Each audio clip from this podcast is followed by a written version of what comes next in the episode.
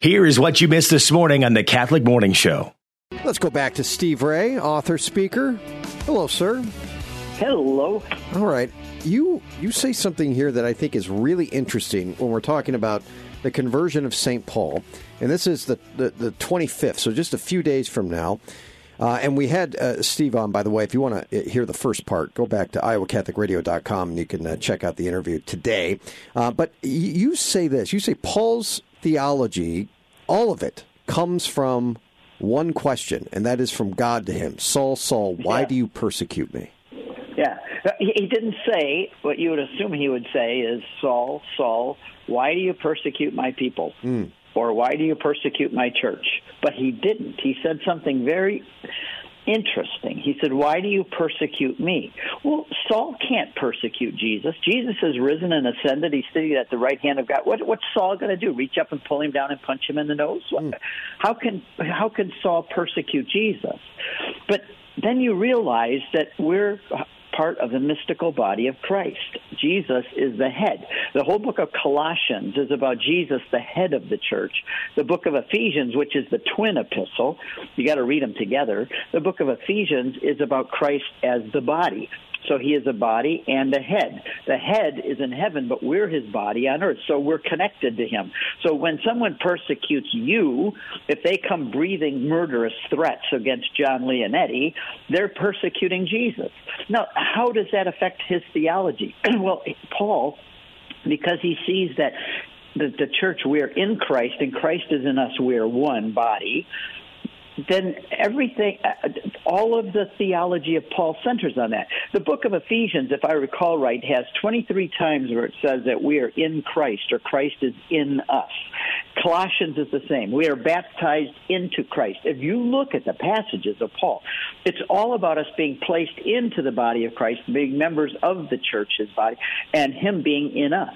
So all of his theology comes from that one simple question. It's like the seed that drops into the ground of his brain, of his mind, and then God waters that, and that becomes the whole theology. We are in Christ, Christ is in us.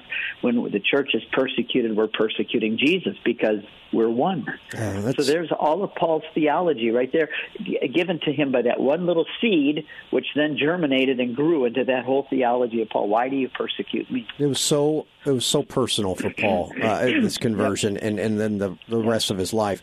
Um, take us back Let a little bit. Go one, ahead. Yeah. Can I say one more yeah. thing about that? Yeah. When I when I was at Damascus at the at the exact place, in my movies we do funny, crazy things to to make a point. And while I'm talking about this being that question being the fruit, the seed of all of Paul's theology. My wife walks up while I'm on the camera and she stomps on my foot, yeah. and and I go, "Ouch!" And I said, "Notice." She stomped on my foot, but it was my head that yelled "Ouch!" Hmm. That's yeah, that's interesting. Really interesting. Um, was there a horse? Can you settle that debate for us? I was raised with horses, John. I, that was my means of transportation until yeah. I got my car at 16. Well, it, it doesn't say he was on a horse. It just says he fell to the ground. Right. But all of the great painters I, I, I dare someone to find a picture that doesn't have a horse. There's a lot of paint. There may be one or two, but the whole um, body of artwork related to the conversion of St. Paul always has him falling from a horse. Now, uh, rabbis rode usually rode donkeys or uh, mules. That's what rabbis rode, and the, and the Jews are not known for running around on horses. But we also know that when Paul was later arrested and put in Jerusalem and then taken out to Caesarea, that there were 200 horsemen that took him out hmm. there as a protection. And w- when you realize, and soldiers rode horses, that was pretty much a military thing. But what was Saul doing? He was on a military expedition. He had the soldiers, probably they were the temple guards but he did have a military expedition going there, and it's over a hundred miles. I mean, it's not like Paul said, "Okay, all you Boy Scouts, pack up your suitcases. We're, I mean, our backpacks. We're going to hike." I would think that that they would. Uh, they weren't short of funds. Yeah, they would. Uh, my guess is he was on a horse, and I think I'm in good company because all the great painters and theologians of of all time have shown him on a horse. All right, you've settled it. He was on a horse. Steve Ray has spoken. Steve Ray has spoken. I'll call the Pope. Um, what about the preparation of St. Paul? You, you mentioned that in the first uh, interview here. God preparing the world for St. Paul in a lot of ways in the church. Yes, he, God is very smart. And we know that Paul told us that God had prepared him from his mother's womb, just like he did Jeremiah. And so during, uh, uh where was he born? He was born in Tarsus. And everybody said, where the heck is Tarsus?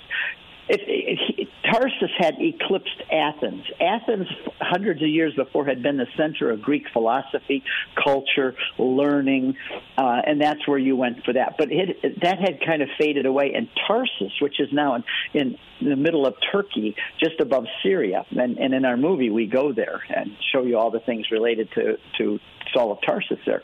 But that was the, now the center of Greek learning. So if you wanted to go like to the greatest university, the greatest place to learn Greek language and philosophy and culture, you went to Tarsus. So hmm. why did Paul get born there? Because God was very smart and he knew that someday this boy was going to be the apostle to the Gentiles, to the Greeks. So he put him there to learn the language, to learn the culture. And then it says at a certain point, his father took him up to Jerusalem to study under Gamaliel, who was not just called a rabbi. Even today, he's referred to as our rabbi, Rabban. This was this was the cream of the crop. So you've got the best and the brightest of students sitting at the feet of the best and the brightest of the rabbis. He's already in his young life learned the Greek culture and language by living in Tarsus, and he learned also, by the way, how to make tents because the rabbis taught that even if you are going to be a doctor of the law, no matter what your position, you have to have a trade and a way to make money because if a father does not teach his son a trade, he teaches him to be a thief. This is in the writings of the rabbis in the first century. So his father taught him tent making, which he did later in life. He learned the whole Greek culture. Then he goes to Jerusalem, and now he's learning under Gamaliel. He becomes a Pharisee, probably his dad was, and he has Roman citizenship. This is really significant because Peter didn't have Roman citizenship, and when it came time to his execution, they crucified him because he wasn't a Roman citizen. Paul, on the other hand, had the much more humane way of dying and having his head cut off, quick and easy and fast, because he carried a Roman passport. It was very unusual for Jews to have Roman passports, to be Roman citizens. That was just this backwater country over there that no emperor wanted anything to do with. It was like the armpit of the empire, Israel was. They're always causing trouble.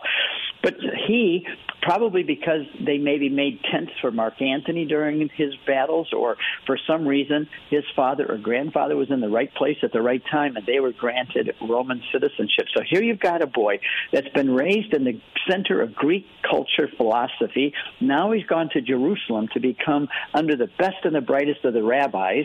He's got a Roman passport, and God says, okay, I got this guy ready. It's time and there comes the uh, the uh, event on the Damascus Road. Paul's already prepared and got all the background learning. But then it says there's like 14 years. He kind of disappears. Yeah, can, can, I think at that. Can people get your movie on your website? I got to say oh, yeah. this. I got 30 seconds, Catholic, so they can get it. Yeah, CatholicConvert.com. Just go to products, and it's called Paul Contending for the Faith. It has a study guide in it, and it, it takes you all. The movie takes you all through Damascus and and um, it, all through Israel and Italy and Greece, all the places Paul went.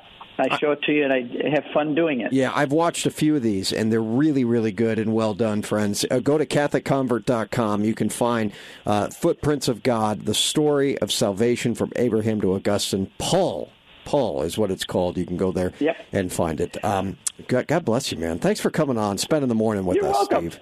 Anytime. I, I, like you, John. I think oh, you do I appreciate a great job, it, and you're a good guy. He's Steve Ray, everyone. CatholicConvert.com. Listen to the Catholic Morning Show weekday mornings at 7 on the Iowa Catholic Radio Network, iowacatholicradio.com, or the Iowa Catholic Radio app.